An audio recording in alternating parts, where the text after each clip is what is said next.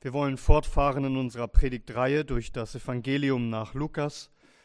Schlag gerne Gottes Wort mit mir auf zum Lukas Evangelium Kapitel 20. Wir betrachten heute miteinander Lukas Kapitel 20, die Verse 20 bis 26. Lukas Kapitel 20 ab Vers 20.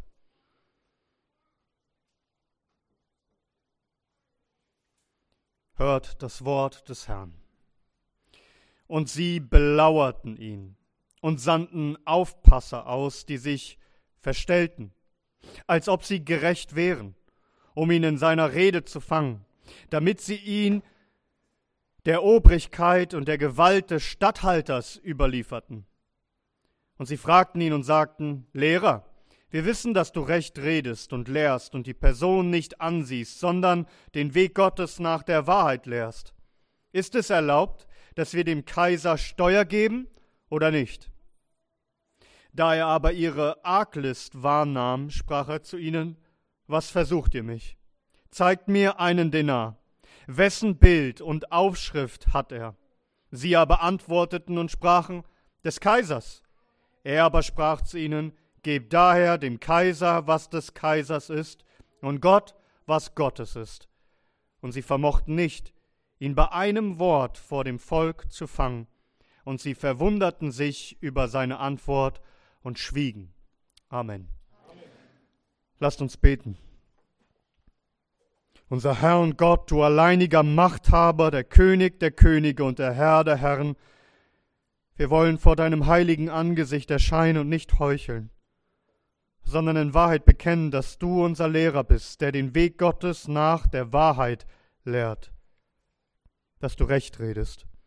Und so, Herr, wollen wir dein Wort zu Herzen nehmen und dich bitten, dass wir uns nicht verstellen, als seien wir Gerechte, sondern dass wir durch den Glauben an dich in Wahrheit Gerechte sind, die nun lernen von dir, um dein Wort zu tun.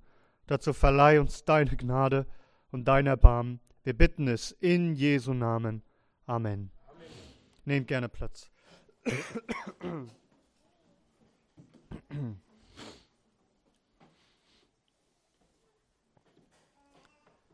Es ist für Christus die letzte Woche vor seinem Tod, vor seiner Kreuzigung. Er kam nach Jerusalem, er reinigte den Tempel, er lehrte im Tempel, damit konfrontierte er die Tempelführung, den ganzen Hohen Rat der Juden und sie beschlossen kurzerhand, ihn zu ermorden. Aber wir hörten auch, sie konnten ihn nicht einfach ergreifen und umbringen. Christus war viel zu beliebt beim Volk. Die Führer des Volkes fürchteten die Leute, dass sie sich gegen sie wenden könnten. Das heißt, sie fürchteten nicht Gott, was er wohl mit ihnen tun würde, wenn sie Christus umbringen. Sie fürchteten das Volk, was sie wohl tun würden. Also schmiedeten sie einen Mordplan. Wie sie ihn umbringen könnten. Da gab es nur ein ganz bestimmtes Problem, das wichtig zu verstehen ist. Die Juden waren unter Fremdherrschaft von den Römern. Darum hatten die Juden zu dieser Zeit auch nicht das Recht, nicht die Autorität, die Todesstrafe selbst zu vollziehen. Nur die Römer durften das tun. Das heißt konkret, die Feinde Christi müssen einen Weg finden, wie die Römer zustimmen, ja wie sie dafür sorgen, dass Jesus von Nazareth als Verbrecher getötet werden muss. Also, wie kann man Christus nun zu einem Staatsfeind Roms machen? Wie kann man ihn dazu bringen, dass er sich mit den Römern anlegt, sodass er etwas über die Römer sagt, was ihnen Schwierigkeiten bringt? So dass die Römer in ihn eine Gefahr sehen, eine Bedrohung für die Herrschaft Roms, für die öffentliche Ordnung, für den Pax Romana, für den Frieden Roms, dass sie ihn dann als Aufrührer anklagen können. Das, so dass die Römer sich selbst dieser Sache annehmen und kurzen Prozess machen und diesen Störenfried aus dem Weg schaffen. Also, es muss ihnen gelingen, die Römer auf ihn zu hetzen, so dass die römische Führung sagen kann, wir sind nicht schuld an seinem Tod, sondern die Römer es gab einen Prozess. Aber wenn sie nun selber kommen und Christus zu Rom befragen, ist das Ganze viel zu offensichtlich. Also müssen sie andere vorschicken, um diesen Job für sie zu erledigen. Jemand, der sich verstellt. Jemand, der am besten so tut, als wäre er Christus wohlgesonnen. Jemand, der sich als demütiger Schüler ausgibt. Jemand, der so tut, als würde er Hochachtung vor Christus haben und von ihm lernen wollen. Sie müssen Leute schicken, die ordentlich heucheln und sich verstellen können. Und das geschieht nun auch. Vers 20. Und sie belauerten ihn und sandten Aufpasser aus die sich verstellten, als ob sie gerecht wären, um ihn in seiner Rede zu fangen, damit sie ihn der Obrigkeit und der Gewalt des Statthalters überlieferten. Also sie belauerten ihn, man könnte auch übersetzen, sie bewachten ihn, also sie ließen ihn nicht mehr aus den Augen, gemeint sind die hohen Priester, Schriftgelehrten, Ältesten, die Obersten, also die Mitglieder des Hohen Rates der Juden. Sie behalten ihn aber nicht im Auge, um von ihm zu lernen, Nein, sie lauern ihn auf wie, wie hungrige Löwen im Dickicht, im Versteck. Aber sie halten sich hier im Hintergrund. Sie senden Aufpasser, wörtlich, welche, die im Hinterhalt sitzen. Man könnte auch einfach übersetzen, Spione. Falsche, listige Leute, die einen geheimen Auftrag ausführen, die ihn fangen sollen in seiner Rede. Durch Matthäus 22 und Markus Kapitel 12 wissen wir auch, wer das genau war es waren die Jünger der Pharisäer und es waren die Herodianer. Und das ist eigentlich verrückt, diese Kombination, denn diese beiden Gruppen konnten sich nicht ausstehen. Das ist wie wenn du die Linken und die Rechten sich plötzlich vereinen, mit dem einen Ziel, Christus zu fangen. Die Pharisäer, das waren die Konservativen, sie senden ihre Jünger, und die Herodianer, das waren die Anhänger des Herrscherhauses des Herodes, die lebten liberal, lebten weltlich, gottlos durch und durch, und sie nun, die sogenannten Heiligen und die Weltlichen, verbünden sich zusammen, um Christus in die Falle zu locken. Und die Herodianer, die konnten besonders gut mit den Römern. Das heißt, wenn sie etwas zur Anklage bringen, dann sind die Erfolgschancen umso größer, dass Rom sich gegen Christus erheben wird. Das ist eine Masche, die übrigens seit jeher angewandt wird, dass man versucht, den Staat gegen Christus, gegen die Christen aufzuwiegeln. Wie wir hören von dem Tier in der Offenbarung, das eben anfängt, die Heiligen zu verfolgen. Der Staat, der gottlose Staat, dass die Christen als Staatsfeinde verfolgt werden, so war es seit jeher. Aber zurück zu unserem Text.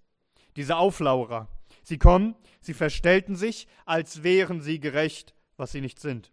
Sie sind in Wahrheit bösartig, hinterhältig und falsch. Sie wollen Christus in, ihrer, in seiner Rede fangen. Wozu?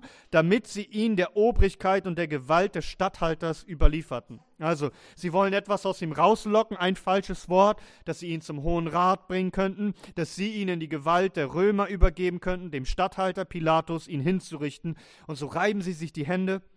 Sie kommen in ihrer Hinterlist, und sie heucheln zunächst tiefe Hochachtung und demütige Ergebenheit, als würden sie ihn ehren und von ihm lernen wollen. Vers 21. Und sie fragten ihn und sagten, Lehrer, wir wissen, dass du recht redest und lehrst und die Person nicht ansiehst, sondern den Weg Gottes nach der Wahrheit lehrst. Also schau, wie sie ihm schmeicheln und dabei ihn in Wirklichkeit doch nur fangen wollen, wie es heißt in Sprüche 29, Vers 5. Ein Mann, der seinem Nächsten schmeichelt, breitet ein Netz aus vor seine Tritte, um ihn zu fangen. Sie nennen ihn Lehrer, dass er das Rechte redet und lehrt, dass er die Person nicht ansieht, das heißt, er fürchtet weder die Kleinen noch die Großen, weder das Volk noch die jüdischen oder römischen Mächtigen. Er lehrt einfach Gottes Weg gemäß der Wahrheit, eben nicht gemäß von Menschengefälligkeit. Und alles, was sie hier sagen, ist wahr. Es ist ganz genauso, wie sie es sagen. Christus ging es niemals um Mehrheit oder um Beliebtheit oder um seine Sicherheit. Es ging ihn einzig und allein um Wahrheit, so dass er sich nicht scheute, die Wahrheit zu sagen, ganz gleich, mit wem er es zu tun hat. So übrigens auch wir. Also wir dürfen uns niemals scheuen, die Wahrheit zu sagen. Es darf uns niemals gehen nach Mehrheit, nach Beliebtheit oder uns nach unserer Sicherheit, sondern einzig und allein nach Wahrheit. Wie Paulus sagt in Galater 1, Vers 10, denn suche ich jetzt Menschen zufriedenzustellen oder Gott? Oder suche ich Menschen zu gefallen? Wenn ich noch Menschen gefallen wollte, so wäre ich Christi Knecht nicht. Denn Christus hat uns solches nicht gelehrt. Was die Männer über Christus sagen, ist wahr, aber ihr Mund spricht nicht das aus, was ihr Herz glaubt. Das alles zählen sie auf, nur um ihn zu schmeicheln. In Wahrheit hassen sie ihn und wollen ihn umbringen. Wie groß kann Heuchelei und Falschheit bei Menschen sein? Und das Ganze klang so gut. Vielleicht haben die Leute oder so manche sogar vor den Jüngern gedacht, was für ehrliche und aufrichtige, suchende Seelen. Schön, dass sie solch eine Frage stellen an den Herrn und dass sie kommen. Nein, sie waren Heuchler, sie waren Wölfe in Schafspelzen. Darum nimm auch du dich in Acht vor Heuchelei. Viele können sich frommer Sprache bedienen. Auch wir müssen auf so etwas gefasst sein, auch unter sogenannten Christen. Es heißt in 2. Korinther Kapitel 11 ab Vers 13, denn solche sind falsche Apostel, betrügerische Arbeiter, die die Gestalt von Aposteln Christi annehmen. Und kein Wunder, denn der Satan selbst nimmt die Gestalt eines Engels des Lichts an. Es ist daher nichts Großes, wenn auch seine Diener die Gestalt als Diener der Gerechtigkeit annehmen, deren Ende nach ihren Werken sein wird. Also wir müssen aufpassen. Wir müssen uns in Acht nehmen, nicht nur vor offener Verfolgung und Feindschaft, dass Leute böse Worte gegen uns reden. Wir müssen uns auch in Acht nehmen, denn auch das ist eine Taktik des Satans vor Schmeichelei. Wenn wir zum Himmel hoch gelobt werden, wenn Menschen vorgeben, gerecht zu sein. Der Prediger J.C. Ryle, er schreibt, der wahre Diener Christi muss damit rechnen, Menschen dieser Art zu begegnen, solange die Welt besteht. Es wird nie an denen fehlen, die aus selbstsüchtigen und finsteren Motiven mit den Lippen behaupten, Christus zu lieben, ihn aber im Herzen verleugnen.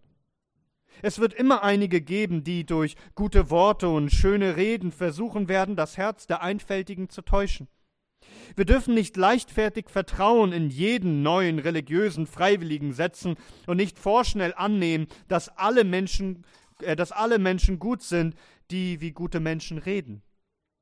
Eine solche Vorsicht mag auf den ersten Blick engstöhnig und lieblos erscheinen, aber je länger wir leben, desto mehr werden wir feststellen, dass sie notwendig ist. Wir werden durch die Erfahrung entdecken, dass nicht alles Gold ist, was glänzt, und dass nicht alle wahren Christen sind, nicht alle wahre Christen sind, die ein lautes Bekenntnis zum Christentum ablegen. Die Sprache des Christentums ist genau der Teil der Religion, den ein falscher Christ am leichtesten sich aneignen kann. Der tägliche Lebenswandel eines Menschen aber und nicht das Gerede seiner Lippen ist das einzige sichere Zeugnis, der einzig sichere Test für seinen Charakter. Also lasst uns acht geben auf schmeichelnde Worte, denn schmeichelnde Worte führen in, häufig in Wahrheit Böses im Schilde, wie es heißt im Psalm 55, Vers 21. Glatt sind wie Butter die Worte seines Mundes, aber Krieg ist in seinem Herzen. Geschmeidiger sind seine Worte als Öl, aber sie sind gezogene Schwerter. Weiter in unserem Text ab Vers 21. Und sie fragten ihn und sagten, Lehrer, wir wissen, dass du recht redest und lehrst und die Person nicht ansiehst, sondern den Weg Gottes nach der Wahrheit lehrst. Ist es erlaubt, dass wir dem Kaiser Steuer geben oder nicht? Also ihr Plan ist gewieft, Sie wollen Christus in eine Zwickmühle treiben. Sie kommen mit der brisantesten Frage überhaupt. Die Frage beinhaltet das Pulverfass, das zu der Zeit auch schon nach im Begriff stand zu explodieren. Was auch immer man darauf antwortet, man kann eigentlich nur falsch liegen. Die Frage beinhaltete den großen Streitpunkt dieser Zeit, denn Israel war unter Fremdherrschaft. Sollte man diese nun anerkennen? Sollte der Kaiser über Israel regieren? Sollte man ihm Tribut geben und Steuern? Die Römer waren die Herrscher im Land und sie forderten Tribut. Sie forderten unter anderem Steuern pro Kopf und dazu musste man sich registrieren lassen. Die Zöllner haben diese Steuern eingetrieben, viele litten unter diesen Zwangsabgaben und mit Not wurde, ja, wenn nötig, wurde auch mit Gewalt vorgegangen, um diese Steuern einzutreiben. Und diese Steuerabgaben, sie galten im Grunde als das Zeichen der Versklavung unter Rom. Und unter den Juden wurde heftig über diese Frage gestritten. Da gab es die einen, die sagten, komm, wir zahlen, was sie wollen, wenn wir ansonsten unsere Ruhe haben und unsere Freiheiten uns gestattet werden.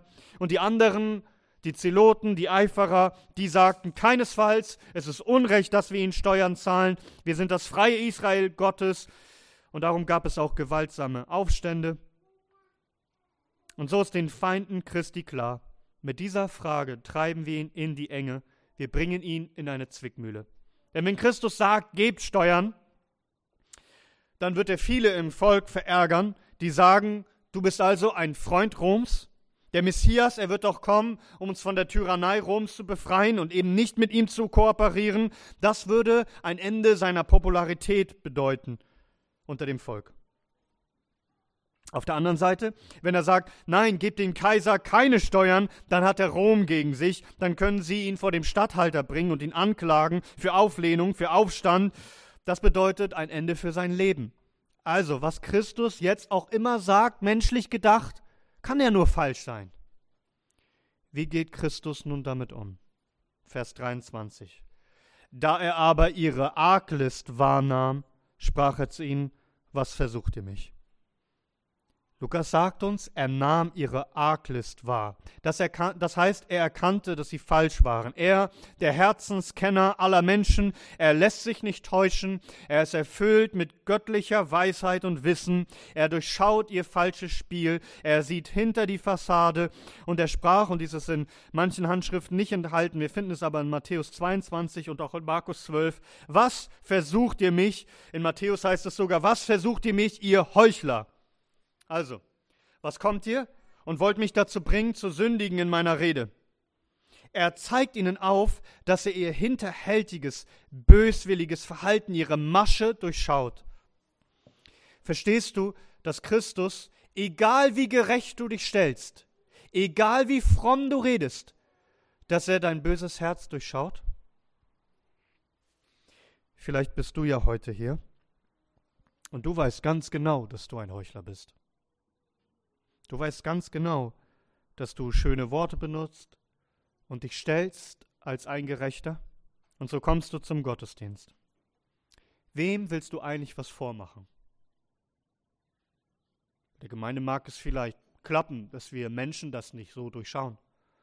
Aber willst du Christus was vormachen, dem Herr der Gemeinde? Was glaubst du wohl? Dass er sich reinlegen lässt von dir? Was glaubst du zu gewinnen durch diese Masche? Nein, er, er lässt sich nicht reinlegen. Er lässt sich nicht täuschen. Mit seinen Augen wie Feuerflammen durchleuchtet er alles. Darum kehre um von deinen bösen Wegen. Denn Christus weiß doch unlängst schon alles. Nein, der Sohn Gottes lässt sich nicht überlisten, wie es heißt in Hiob Kapitel 5, Vers 13, der die Weisen fängt in ihrer List, und der Rat der Verdrehten überstürzt sich. Und so überwältigt Christus sie, die ihn überwältigen wollten. Er sagt Vers 24, Zeigt mir einen Denar. Wessen Bild und Aufschrift hat er? Sie aber antworteten und sprachen, des Kaisers. Also schaut zunächst, was Christus tut in seiner Weisheit. Er lässt sie im Grunde selbst diese Frage für sich beantworten. Denn wenn er sagt, zeigt mir einen Denar, eine römische Münze, zeigt sie mir, und sie holen sie zugleich aus ihrer Tasche, aus ihrer eigenen, und zeigen sie ihn, ein Denar, ein Tageslohn, was sagt das eigentlich aus? Das heißt, sie führen das Geld des Kaisers mit sich, sie benutzen sein Finanzsystem, sie haben Anteil daran, und durch den Gebrauch dieser Währung haben sie doch stillschweigend schon zugestimmt. Was kommen sie und fragen, ob es recht ist? Man könnte auch übersetzen, ist es legal? Also wären sie Straftäter, wenn sie die Währung des Kaisers benutzen und dem Kaiser geben, was ihm gehört? Es, waren, es war den Römern sehr, sehr wichtig, dass alle unterworfenen Völker auch ihre Währung benutzen. Das heißt, so eine Münze, die dann kursiert unter dem Volk, dass sie das benutzen, ist wie so ein Siegel. Hier herrscht der Kaiser.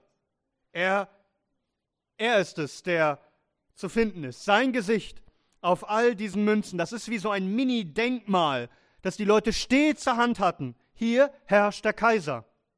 Wo die Währung eines Herrschers benutzt wird, herrscht der Herrscher. Christus lässt sich also an den Denar von ihm zeigen.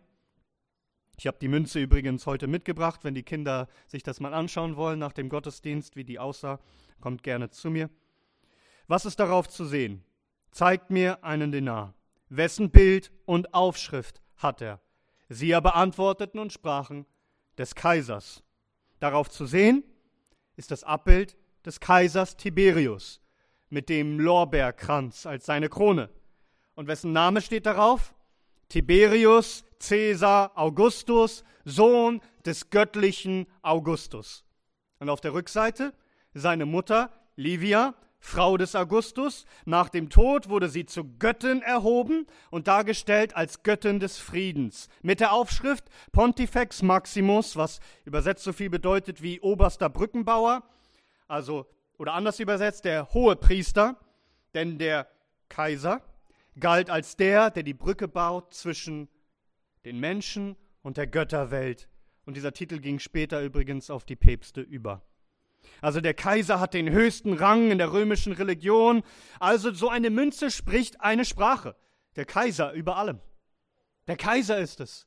Er herrscht. Herr, wir verehren, wir verehren ihn als, als unseren Gott. Und nun kommen diese falschen Leute und fragen und sagen, ist es recht, ist es legal für uns, uns Israeliten, dass wir Steuer zahlen? Seine Antwort ist einfach. Ihr habt doch eine Münze da. Schaut doch mal. Wessen Gesicht ist denn darauf? Wessen Name, welcher, Tit welcher Titel steht denn darauf? Daher, gebt ihm doch, was ihm gehört. Das Wort, das hier im Griechischen für geben steht, ist übrigens ein besonderes Wort. Das meint nicht einfach geben, es meint eigentlich zurückgeben.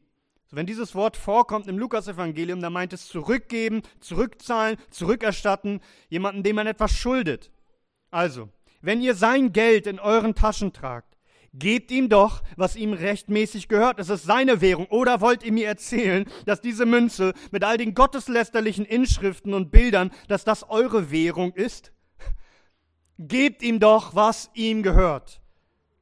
Wenn sie sich nicht weigerten, Cäsars Münzen zu benutzen, dann sollten sie sich auch nicht weigern, Cäsar seine Abgaben zu zahlen. Wessen Geld man verwendet, unter dessen Herrschaft steht man. Und das verstanden die Juden sehr gut. Darum, einige Jahre später, so ab dem Jahre 66, da fingen die Juden an, sich aufzulehnen. Und das Erste, was sie taten, ist, wir zahlen dir keine Steuern mehr, sondern wir fangen jetzt an, uns unsere eigenen Münzen zu drucken. Silbermünzen herauszugeben, ein Recht, das nur der Kaiser hatte. Und das war für sie ein ganz wichtiges Zeichen, zu zeigen, wir sind jetzt frei, wir haben unsere eigenen Münzen ohne dem Bild des Kaisers. Und dann haben sie eine Münze rausgebracht, worauf ein Kelch ist, vermutlich Kelch des Tempels oder der Kelch der Erlösung aus Psalm 116 zu sagen, wir sind erlöst, wir kämpfen gegen die Römer, der Herr wird mit, mir, mit uns sein. Auf der anderen Seite sieht man so Granatäpfelblüten dort, wahrscheinlich der, der, der Stab Aarons, des hohen Priesters, und darauf steht Jerusalem, die Heilige. Also wir sagen das Gegenteil zu dem, was Rom sagt. Jerusalem ist die Heilige. Wir haben einen Hohepriester. Wir glauben an die Erlösung unseres Gottes. Nun, sie haben Christus, den Erlöser, abgelehnt. Der, der den Kelch der Erlösung darreicht, weil er den Kelch des Zornes Gottes getrunken hat. Der, der der wahre Hohepriester ist, der, der der wahre Brückenbauer ist zwischen Menschen und Gott. Sie haben ihn abgelehnt. Und darum kam es dann bei dieser Auflehnung dazu, dass Jerusalem zerstört wurde. Zeigt mir einen Denar. Wessen Bild und Aufschrift hat er? Sie aber antworten und sprachen des Kaisers. Er aber sprach zu ihnen, Gebt daher dem Kaiser, was des Kaisers ist. So sein Gesicht, sein Name ist darauf, gebt ihm, was ihm gehört. Also was gehört dem Kaiser? Was soll man ihm geben? Nun, die Antwort unseres Textes ist offenkundig, gebt ihm seine Münzen, gebt ihm seine Steuern. Das haben wir schon gesehen in Lukas Kapitel 2. Erinnert ihr euch noch? Da heißt es ab Vers 1, es geschah aber in jenen Tagen, dass eine Verordnung von Kaiser Augustus, also der Vater von Tiberius, den ganzen Erdkreis einzuschreiben. Diese Einschreibung geschah als erste, als Kyrenius Statthalter von Syrien war. Und alle gingen hin, um sich einschreiben zu lassen, jeder in seine Stadt. Es ging aber auch Josef von Galiläa aus der Stadt Nazareth hinauf nach Judäa in die Stadt Davids, die Bethlehem heißt, weil er aus dem Haus und der Familie Davids war, um sich einschreiben zu lassen mit Maria, seiner Verlobten, die schwanger war. Ihr Lieben, hier ging es um Steuern. Es ging darum, registriert zu werden, damit man Steuern abgeben kann. Und Josef war ein gerechter Mann. Er hätte sagen können, wer ist dieser Mann, dass er meint, er könne mir jetzt befehlen, mich auf den Weg zu machen, dass ich etwas zahle. Es ist nicht recht, dass er das verlangt, und es ist vor allem nicht recht, dass ich jetzt mit meiner schwangeren Verlobten diesen weiten Weg auf mich nehmen muss. Es ist unfair, es ist anmaßend, es ist unbequem, es ist beschwerlich, er verdient es nicht. All das hätte er sagen können. Aber Josef, er macht sich auf dem Weg, weil er sich unterordnet und Steuern zahlt. Und das sehen wir bestätigt auch bei dem Apostel Paulus in Römer Kapitel 13 ab Vers 1. Jede Seele, sei den Obrigke Ob obrigkeitlichen Gewalten untertan, denn es gibt keine Obrigkeit außer von Gott. Diejenigen aber, die, beste die bestehen, sind von Gott eingesetzt. Wer sich daher der Obrigkeit widersetzt, widersteht der Anordnung Gottes. Die aber widerstehen, werden ein Urteil über sich bringen.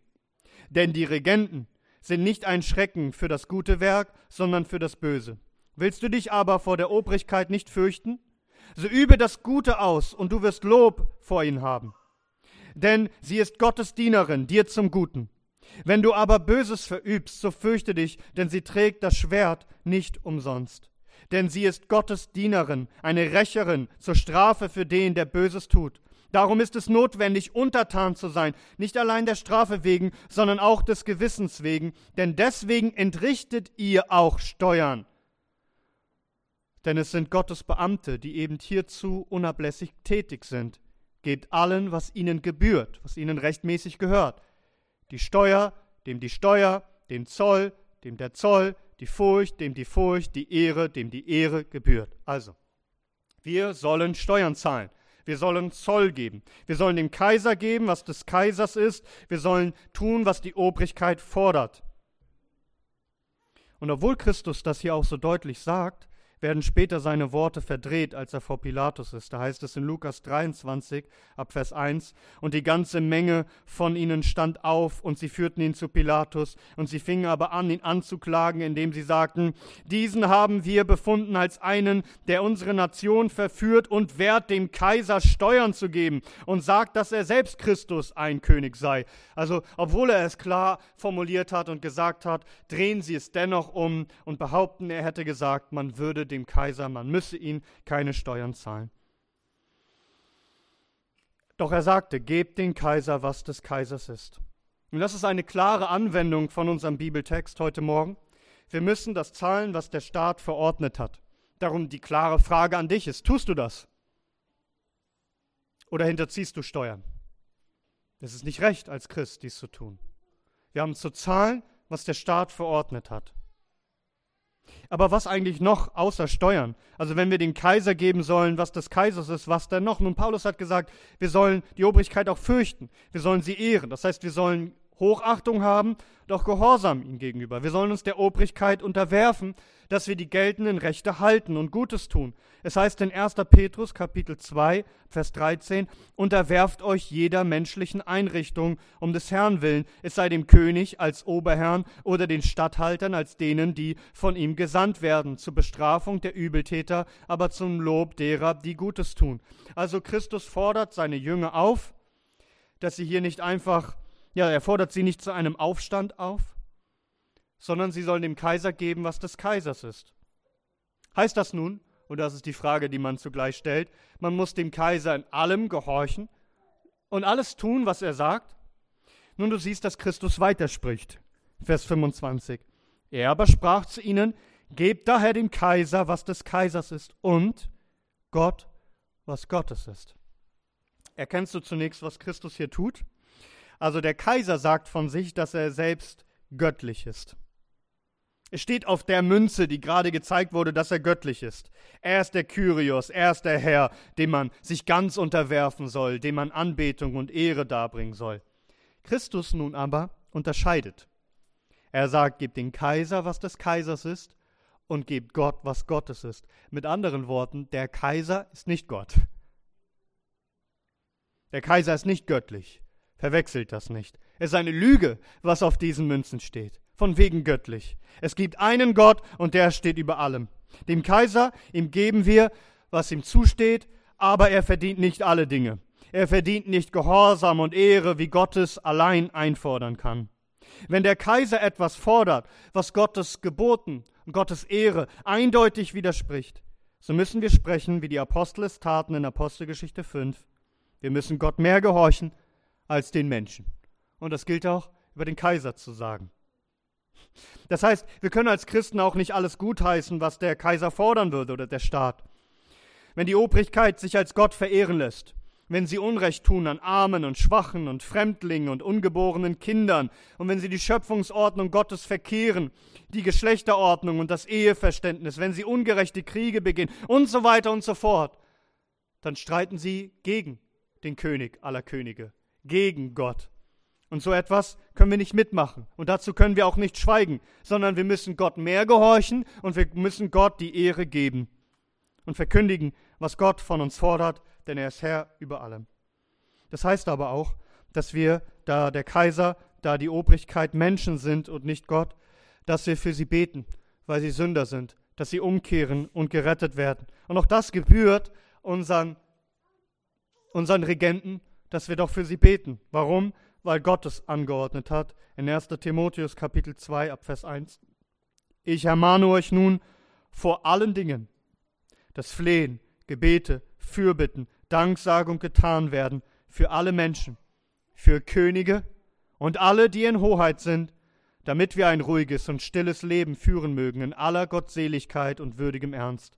Denn dies ist gut und angenehm vor unseren Heiland Gott, der will, dass alle Menschen errettet werden und zur Erkenntnis der Wahrheit kommen, denn Gott ist einer und einer ist Mittler zwischen Gott und Menschen, der Mensch Christus Jesus. Also Christus ist der einzig wahre große Brückenbauer, der uns zu Gott führt und nicht der Kaiser. Und so beten wir für den Kaiser, für die Obrigkeit, dass Gott ihnen Erkenntnis der Wahrheit schenkt und sie errettet werden. Denn auch sie sind Sünder und Menschen wie wir. Und es gibt nur einen, der Menschen retten kann, der Mittler zwischen Gott und Menschen, nämlich Christus Jesus.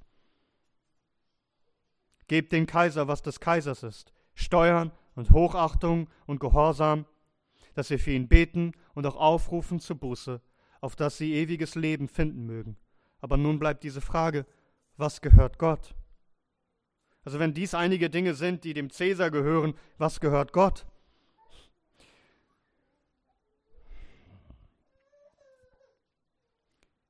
Es heißt in 1. Timotheus Kapitel 6, dass Gott der Selige, der alleinige Machthaber, der König der Könige und der Herr der Herren ist. Es heißt in Römer Kapitel 11 über ihn, denn von ihm und durch ihn und zu ihm sind alle Dinge. Damit, was gehört Gott? Damit gehört selbst der Kaiser Gott. Der Cäsar selbst gehört zu Gott, weil er geprägt ist in Gottes Bild, wie es heißt in 1. Mose Kapitel 1, dass die Menschen geschaffen sind in seinem Bild. Der Kaiser ist für Gott so etwas wie eine kleine Münze, die er in seiner Hosentasche trägt. Er ist sein vollkommener Besitz. Er tut mit ihm, was ihm gefällt. Er setzt ihn ein, er setzt ihn ab. Das Reich des Cäsars, ja Cäsar selbst, gehört unserem Herrn, alle Reiche dieser Welt und Gott setzt seine Münzen ein, wie es ihm gefällt. Darum, wenn Römer 13 sagt, was des Kaisers ist, so sagt uns Römer 12, was Gottes ist, ab Vers 1. Ich ermahne euch nun, Brüder, durch die Erbarmungen Gottes, eure Leiber darzustellen als ein lebendiges, heiliges, Gott wohlgefälliges Schlachtopfer, was euer vernünftiger Gottesdienst ist. Wenn du in den Spiegel schaust, wessen Bild siehst du? Wessen Aufschrift trägst du? Du bist von Gott geschaffen. Du gehörst ihm. In der Offenbarung Kapitel 22 heißt es ab Vers 1, Und er zeigte mir einen Strom von Wasser des Lebens, glänzend wie Kristall, der hervorging aus dem Thron Gottes und des Lammes in der Mitte ihrer Straße und des Stromes, diesseits und jenseits, war der Baum des Lebens, der zwölf, der zwölf Früchte trägt und jeden Monat seine Frucht gibt, und die Blätter des Baumes sind zur Heilung der Nation, und keinerlei Fluch wird mehr sein, und der Thron Gottes und des Lammes wird in ihr sein, und seine Knechte werden ihm dienen, und sie werden sein Angesicht sehen, und sein Name wird an ihren Stirnen sein. Alles ist sein. Verstehst du? dein Körper, all deine Kraft, deine Zeit, deine Talente, dein Verstand, dein Herz, alle deine Liebe verdient er. Allen Gehorsam, allen Dienst, alle Ehre, er fordert es alles von dir ein, seine wahre Anbetung. Denk daran, worum es kurz zuvor geht, dass sie aus seinem Tempel eine Räuberhöhle gemacht haben dass sie Gott nicht gegeben haben, was sein ist. So viele Juden stritten sich darum, ja, was wollen wir den Kaiser nun geben, und haben übersehen, dass sie Gott nicht gegeben haben, was ihm zusteht. Und darum hat er ihren Tempel zerstört, weil sie ihm nicht gegeben haben, was ihm gebührt. Und in den letzten zwei Jahren, ihr Lieben, war diese Frage brandaktuell. All den Jahrzehnten zuvor dachte man gar nicht mehr darüber nachdenken zu müssen, was man dem Kaiser geben sollte und was nicht. Und wie wurde gesündigt, indem man unserem Gott nicht mehr gab, was ihm zustand, was ihm gebührt, was ihm rechtmäßig gehört, seine Versammlungen, seine Anbetung, sein Gesang, der Dienst aneinander. Denn was man dem Geringsten getan hat, von Angesicht zu Angesicht, das hat man Christus getan. Das gebührt ihm, das gehört ihm, und wie hat man seinen Zeugendienst einfach vernachlässigt, weil man nicht mehr zu den Menschen gehen wollte? Wie hat man Taufe und Herrenmahl sein lassen? Aber auf der anderen Seite, auf der Seite der Maßnahmenkritiker, die sich aufregten, dass sie bloß nicht dem Kaiser zu viel geben wollten, recht. Lasst uns dem Kaiser nicht geben, was ihm nicht gebührt. Aber sagt Christus nicht weiter, dass man Gott geben soll, was ihm gehört? Also wenn du dich dem Staat widersetzt und sagst, das willst du nicht tun, aber du gibst dich Gott nicht zugleich ganz hin, ein Heuchler bist du. Sagt, wie viele Leute sind gekommen zu uns, die sagen, sie wollen dem Kaiser nicht geben, was ihm da auch nicht zusteht? Und wie viele von diesen Menschen sind noch da? Wie viele von diesen Menschen haben sich Gottesdiensten, Gemeinden in Wahrheit angeschlossen und führen ein ordentliches Leben? in einer biblischen Gemeinde unter einer biblischen Ältestenschaft? Nein. Was redest du davon, dem Kaiser nicht geben zu wollen, was dem Kaiser nicht zusteht? Und gibst doch nicht Gott, was ihm zusteht? Und lebst nicht mit ganzer Hingabe für ihn und verehrst ihn mit deinem ganzen Leben? Heuchler. Was regst du dich auf über die Maßnahmen? und führst doch nicht die Maßnahmen in deinem eigenen Leben durch, die Gott dir geboten hat, um Gott zu geben, was Gott gehört. Allein die Tatsache, dass wir Gott in Gottes Ebenbild geschaffen sind, beweist, dass wir sein Eigentum sind. Und dann, dann hat er uns noch erkauft mit seinem Blut aus allen Nationen, um Gottes Eigentum zu sein und zu leben zu seiner ewigen Herrlichkeit sein heiliges Besitztum. Ja, gibt den Kaisern Steuern und Ehre und Gehorsam, wo wir es können, wo es Gottes Geboten gemäß ist. Aber lasst uns Gott mehr gehorchen als den Menschen, indem wir uns ihm ganz und gar ausliefern, mit allem, was wir sind und haben. Sag, gibst du Gott, was Gottes ist? Tust du es? Lebst du rechtmäßig, wie es sich gebührt, ihm gegenüber? Oder was hältst du ihm vor? was gibst du ihnen nicht? So hat unser Christus, unser Herr, geantwortet in vollkommener Weisheit. Und unser Herr triumphiert über alle seine Feinde, die ihn fangen wollten, Vers 26. Und sie vermochten nicht, ihn bei einem Wort vor dem Volk zu fangen. Und sie verwunderten sich über seine Antwort und schwiegen. Es gelang ihnen nicht, ihre bösen Pläne auszuführen. Sie waren perplex, sie waren baff, sie waren sprachlos. Mit so einer Antwort haben sie nicht gerechnet. Da war nichts, wo sie ihn fangen konnten. Und so brachte er sie allesamt zum Schweigen. Doch wir, wir wollen nicht schweigen. Wir wollen ihn preisen und unserem Gott die Ehre geben. Wir wollen nicht Heuchler sein, indem wir sagen, Lehrer, wir wissen, dass du recht redest und lehrst und die Person nicht ansiehst, sondern den Weg Gottes nach der Wahrheit lehrst. Wir wollen das nicht bloß sagen mit unseren Lippen und heucheln.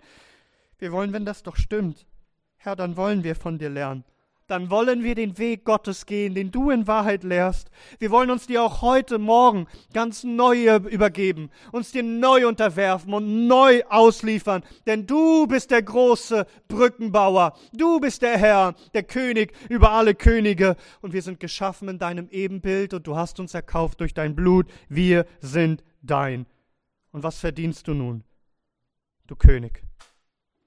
O der Kaiser, der alles verlangte, und doch nichts gab? Christus, von ihm heißt es in Philippa Kapitel 2, der, der in der Gestalt Gottes war, doch es nicht für einen Raub festhielte, Gott gleich zu sein, sondern sich selbst zu nichts machte und Knechtsgestalt annahm, indem er in Gleichheit der Menschen geworden ist und in seiner Gestalt wie ein Mensch erfunden, sich selbst erniedrigte indem er gehorsam wurde bis zum Tod, ja zum Tod am Kreuz. Darum hat Gott ihn auch hoch erhoben und ihm den Namen gegeben, der über jeden Namen ist, damit in den Namen Jesu jedes Knie sich beuge, der himmlischen und der irdischen und der unterirdischen, und jede Zunge bekenne, dass Jesus Christus herrscht, zur Verherrlichung Gottes des Vaters. Ihm sei die Ehre von Ewigkeit zu Ewigkeit. Amen.